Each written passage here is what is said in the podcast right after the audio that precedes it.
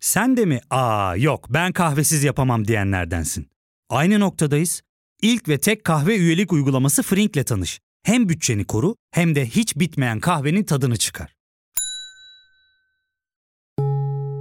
Yakınlarından terapinin onlara ne kadar iyi geldiğini dinlesen de kendin için bir şeylere başlamak zor geliyor olabilir. Ya da sevdiklerine yardım etmeye istekliyken kendi ihtiyaçlarını görebilmek. Hayvel, uzman psikologlarıyla kendi ihtiyaçlarını bulmanda sana destek olacak. Terapi yolculuğuna başlamak için detaylı bilgi bölümün açıklamalarında.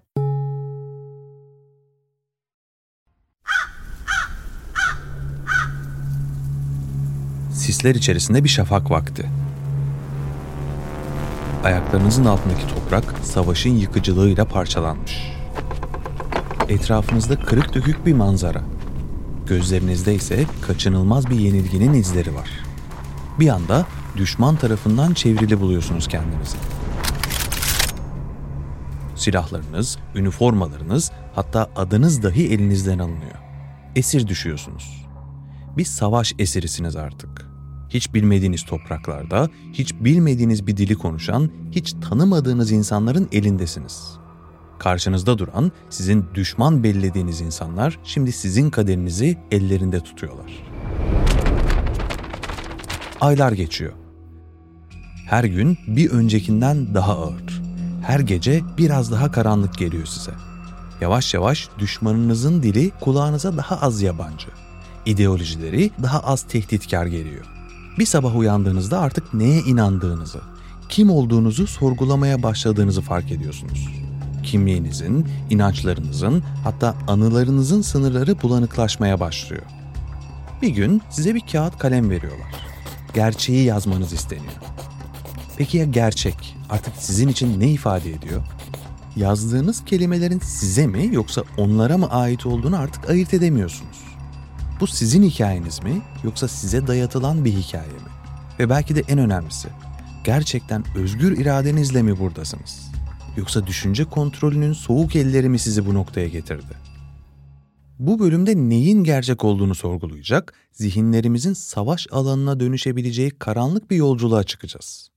Kimliğimiz, inançlarımız, hatta biz olduğumuzu düşündüğümüz her şeyin bir başkasının elinde oyuncak haline gelebileceği bir dünyayı keşfedeceğiz. Savaşın yarattığı kaosun ortasında bir grup askerin kimliklerini ve inançlarını nasıl yitirdiklerine tanık olacak, insan psikolojisinin en hassas köşelerine ışık tutacağız. Aslında hepimiz kendi zihnimizi keşfedeceğiz. Öyleyse başlayalım.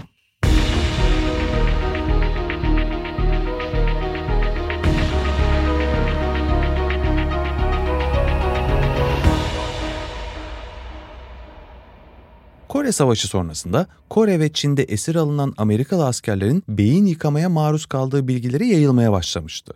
Bu süreçte bazı Amerikan askerler aslında öyle bir şey olmamasına rağmen biyolojik saldırı gerçekleştirdiklerini itiraf etmiş ve esaretlerinin sonunda da komünizme bağlılıklarını açıklayarak kendi ülkelerini lanetlemeye başlamıştı. Hatta bazıları esaretleri bitip salı verildiğinde Amerika'ya dönmeyi reddetmiş. Kore veya Çin'de yeni bir hayat kurmuşlardı. Bu durumda beyin yıkama iddialarını güçlendirmişti haliyle. Düşman belledikleri bir ülkeye gönderilip burada savaşıp esir düştükten sonra yine kendilerine düşman olan bu ülkelere sığınmaları ve hatta düşman belledikleri ideolojileri benimsemiş olmaları da aslında bizlere bazı fikirler veriyor. Evet de burada tüm esirlerden bahsetmiyoruz. Beyni yıkandığı iddia edilen binlerce esir arasından sadece 100 civarında asker söz konusu. Bu açıdan bakınca beyin yıkamanın çok da etkili bir yöntem olmadığını, boş bir iddia olduğunu savunanlar da mevcut.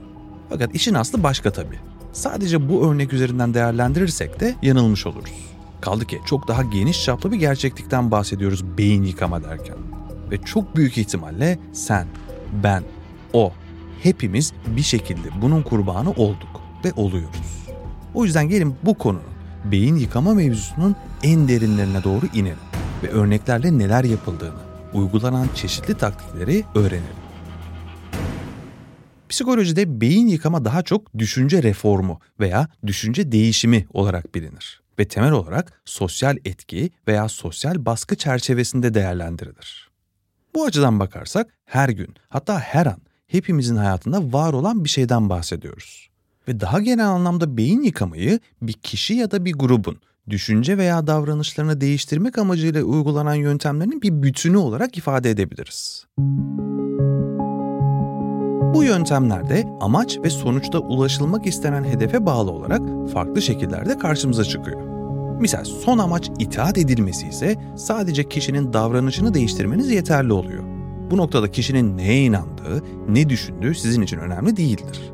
İkna yönteminde ise kişinin tavrını ve karakterini de değiştirmeye odaklanırsınız. Bunu yaparsan mutlu ya da başarılı olacaksın dersiniz özetle. Daha kapsamlı bir yöntem olan eğitimde de geçerlidir bu. Evet, eğitim. Tarih boyunca kimi ülkelerde uygulana gelmiş en kapsamlı beyin yıkama yöntemlerinden biridir bu. Beyin yıkama işinin nirvanasıdır eğitim. Buradaki amaçsa kişinin hem davranışını, hem karakterini, hem de tüm inanç sistemini değiştirmektir. Bunu yapmalısın çünkü yapılması gereken, doğru olan bu demektir aslında. Bu kadar genel bir şekilde yaklaştığımızda bile ne kadar etkili bir araçtan bahsettiğim aklınızda canlanmıştır diye düşünüyorum bir insan veya grubun önceden izni, rızası ve çoğunlukla haberi bile olmadan tüm hayatını, varlığını değiştirmekten bahsediyoruz burada. Şimdi 1950'lerin sonunda en başta bahsettiğim Amerikan askerler üzerinde çalışan psikolog Robert J. Lifton bu esirlerin çok aşamalı bir süreçten geçtiklerini belirlemişti. Bu süreç ilk olarak esirlerin kimliğine ve benlik algısına bir saldırıyla başlayıp sonunda inançlarında bir değişikliğe neden oluyordu. Bu aşamaları ise çalışma sonunda şu şekilde sıralamıştı kendisi. Kimliğe saldırı, suçluluk, kendine ihanet, kırılma noktası, pişmanlık, itirafa zorlanma, suçluluğun yönlendirilmesi, suçluluktan kurtulma, ilerleme ve uyumlanma. Son olarak da itiraf ve yeniden doğma.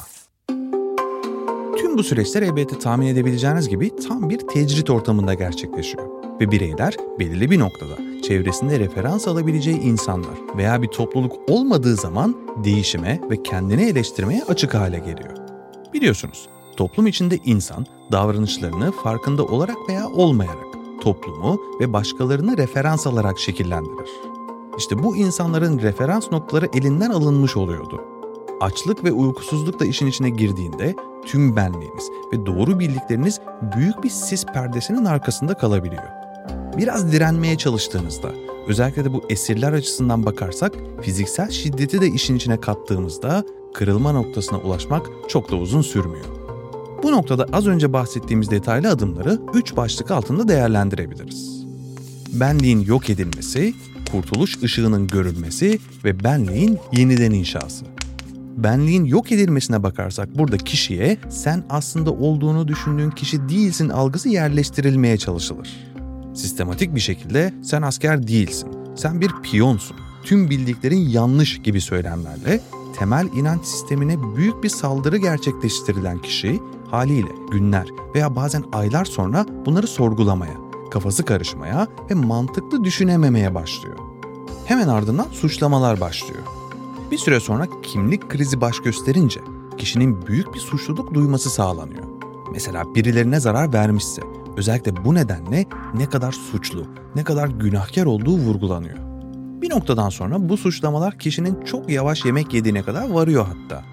Sonundaysa hedefteki insan yaptığı her şeyin yanlış olduğuna dair sağlam bir inanışa sahip olmaya başlıyor. Ardındansa kendine ihanet aşaması geliyor.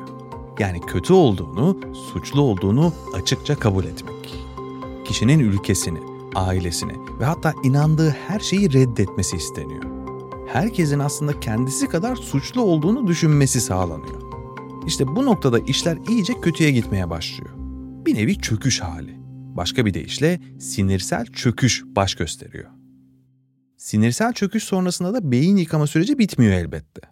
Fakat burada bir mola vermemiz, konuştuklarımızı sindirmemiz gerekiyor.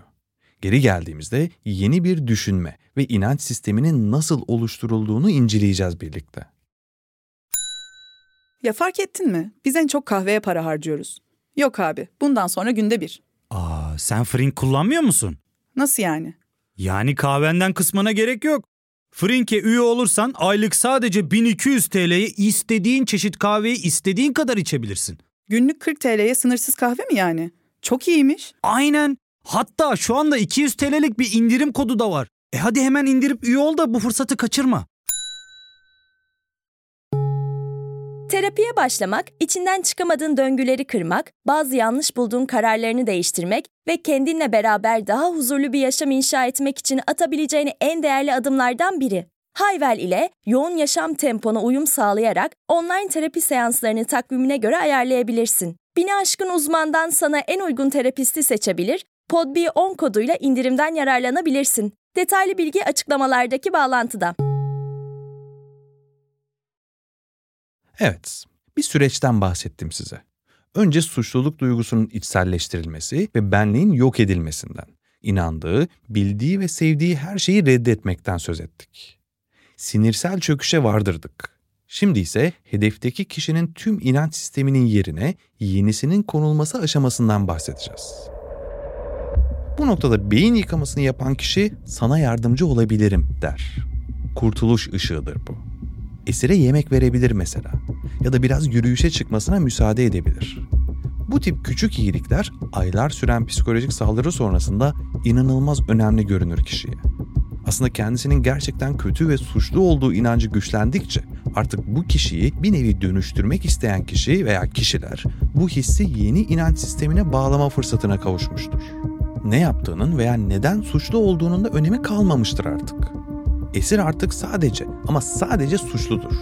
Yeni inanç sistemi ise kurtuluşun tek anahtarıdır onun için. Suçlu ben değilim. Bana eski yanlış inanışlarımı empoze edenler.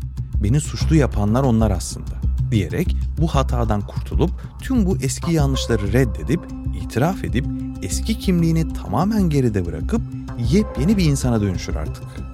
Hem de tüm benliğiyle büyük bir mutluluk ve rahatlamaya erişerek. O artık yepyeni bir bireydir. Sonunda da birçok olayda da gördüğümüz gibi bir tür seremoniyle kişi yeni inanç sistemine kabul edilir. Yeniden doğuş tamamlanmıştır artık. Bu bahsettiklerimiz genel anlamda esaret altında gerçekleşen bir beyin yıkama süreci olsa da tarih boyunca farklı şekillerde karşımıza çıkıyor aslında. Mesela ilk örneklerinden biri 1920'lerde Çin Komünist Partisi'nin düşünce reformu politikası olarak da bilinen ve komünizm ideolojisine dahil etme stratejisi olarak da yürüttüğü genel çaplı bir politikaydı. Bu dönem sonrasında özellikle Amerika ile girilen Soğuk Savaş döneminde büyük bir korku yaşanmıştı. Ve Amerika'daki insanlar da bu tip politikaların yürütülebiliyor olduğu ve kendi halklarının da haberi olmadan komünizme kurban gideceğini düşünmeye başlamıştı. Her zaman olduğu gibi geride kalmak istemeyen Amerika, CIA'nin yürüttüğü MK Ultra isimli bir program başlatmış ve kendi eliyle beyin yıkamayı uygulayarak anlamayı ve bu kadar güçlü bir silahı kendisi de kullanmayı düşünmüştü. Bu program dahilinde farklı gruplarla LSD gibi ilaçlar kullanılarak deneyler yürütülmüş ancak takip eden 1970'lerde bu deneylerin çok zararlı olduğu itirazı yapılmış ve kongre kararıyla bu deneyler iptal edilmişti. Birçok kaynağa göre kağıt üzerinde böyle olsa bile kapalı kapılar ardında bu deneyler devam ediyordu elbette. Soğuk Savaş sonrasında 60'lar ve 70'lerde sayısız tarikat türemişti mesela.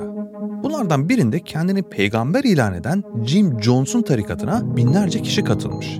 Ve Guyana'da bulunan Jonestown'da 900'den fazla kişi toplu şekilde intihar etmişti. İnanılmaz sonuçları olan büyük bir beyin yıkama eylemi olarak karşımıza çıkıyor bu örnek. Diğer bir örnekte de Amerikalı zengin bir aile şirketi olan Hearst'ün varisi Patty Hearst'ün kendisine Simbiyonez Özgürlük Ordusu adını veren bir grup tarafından kaçırılmış olmasını anlatabiliriz. Günlerce süren beyin yıkama sonrasında Patty tüm ailesini şeytan ilan etmiş ve bu grupla birlikte banka soygunlarına bile katılmıştı. Çok ünlü bir dava haline gelen mahkeme sonucunda avukatı beyni yıkandı savunması ile sadece 7 yıl ceza almasını sağlamış ve Patty 2 yıl sonra hapisten çıkabilmişti. Son bir örnek olarak da Lee Boyd Malvo vakasını konuşabiliriz. Annesi tarafından 15 yaşında terk edilen Malvo'yu 42 yaşında eski bir asker olan John Allen Muhammed yanına almış, çok uzun bir süre bir ırk savaşının yaklaştığı konusunda beynini yıkamış, keskin nişancılık eğitimi vermiş ve sonunda birlikte Washington'da suçsuz 10 kişiyi öldürmüşlerdi. Bu davada da beyni yıkandığı iddia edilse de Muhammed idama, Malvo'da şartlı tahliye olmaksızın müebbet hapse mahkum edilmişti. Geçmişi karıştırdığımızda beyin yıkamaya dair sayısız örnek verebiliriz elbette. Fakat bu tip dramatik örneklerde karşımıza çıkan ortak bir nokta var. Hepsinde bir tür izolasyon ya da tecrit hali bulunuyor. Bu açıdan baktığımızda beyin yıkamanın sadece bu tip durumlarda olduğunu düşünebiliriz. Fakat birçok psikolog veya nörobilimci aksine düşünüyor. Bu olgunun çok daha geniş çaplı biçimde ana akım veya sosyal medya aracılığıyla yürütüldüğünü düşünen bilim insanları da mevcut. Daha da ileri giderek bazı ülkelerin tüm eğitim sistemini nesillerin karakterini ve inanç sistemini belirlemek için kullandığını söyleyenler bile var. Bu noktada örnekler vermek bir miktar komploya gireceği için çok da değinmek istemiyorum. Fakat sanırım zihninizde bazı şeyler canlanmıştır. Diğer taraftan bu konunun gelecekte daha da karanlık yerlere varacağını söyleyenler de var. Özellikle yeni nesil teknolojiyle birlikte her anlamda bağlı olan insanları yönlendirmenin çok daha kolay olacağı düşünülüyor.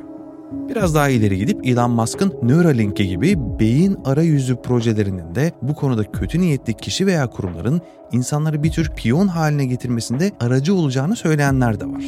Ama dediğim gibi bu alana girdiğimiz zaman bilimsel çerçeveden çıkmamız gerekiyor. O nedenle isterseniz benim de çok çok etkilendiğim ve bu beyin yıkama konularını da ele alan birkaç kitap ve film önerisiyle kapatalım. Bölümü başından beri dinleyenlerin aklında canlandığını düşündüğüm George Orwell'in 1984 kitabı ve bu kitaptan uyarlanan film de bu konuyu en iyi ve en karanlık şekilde işleyen yapıtlar arasında. Savaş barıştır, özgürlük köleliktir ve cehalet güçtür mottosu ile nüfusun büyük bir kısmının beyninin yıkanmasından bahseden, 2 artı 2'nin 5 olduğuna tüm ulusu inandıran distopik bir evreni konu alıyor bu hikaye. V for Vendetta da bu açıdan örnek verilebilir aslında. Genelde bu yönden ele alınmaz ama çok da spoiler vermeden açıklayayım. İzleyicilerin çok da sorgulamadığı bir şey olsa da Evie karakterinin V'nin ideallerini kabul etmesi sürecini bir beyin yıkaması örneği olarak düşünebiliriz. Evet de bu konuyu çok farklı açılardan oldukça uzun uzadıya da tartışabiliriz. Daha sonra tekrar çekilen ama orijinali 1962 yılında gösterime giren ve siyasi bir psikolojik gerilim filmi olan Frank Sinatra ve Janet Leigh gibi yıldızların rol aldığı The Manchurian Candidate yani Mançuryalı aday filminde de beyni yıkanan ve robotlaşmış bir casusun hikayesi konu alınıyor. Yine benim açımdan tüm zamanların en iyileri arasında olan 71 yapımı A Clockwork Orange yani Otomatik Portakal filminde de şiddete eğilimli suçluların beyni yıkanarak rehabilite edilmesini izliyoruz. Ama dedik ya, bazen bu kurgusal hikayelere ya da savaş zamanlarında yaşanmış öykülere kadar uzanmamıza gerek yok. Biraz farkında olarak kendi yaşantımızı sorguladığımızda beyinlerimizin çok da püri pak olmadığını göreceksiniz siz de. Dolayısıyla çok da temiz olmayan bir ömür diliyorum herkese.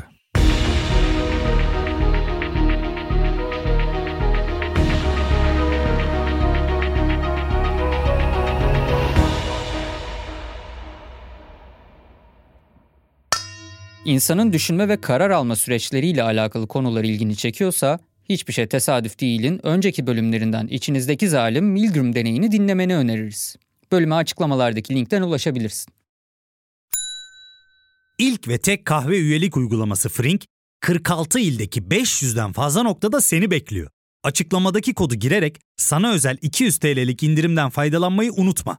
Hadi sen de Frink üyeliğini başlat, kahven hiç bitmesin. Hem bugününe hem yarınına katacaklarıyla terapi yolculuğuna ve daha iyi hissetmeye bugün Hayvel ile başla. Açıklamadaki linkten Hayvel'i indir, ücretsiz tanışma görüşmelerinin ardından bütçene uygun seans paketini seç ve terapi yolculuğuna başla.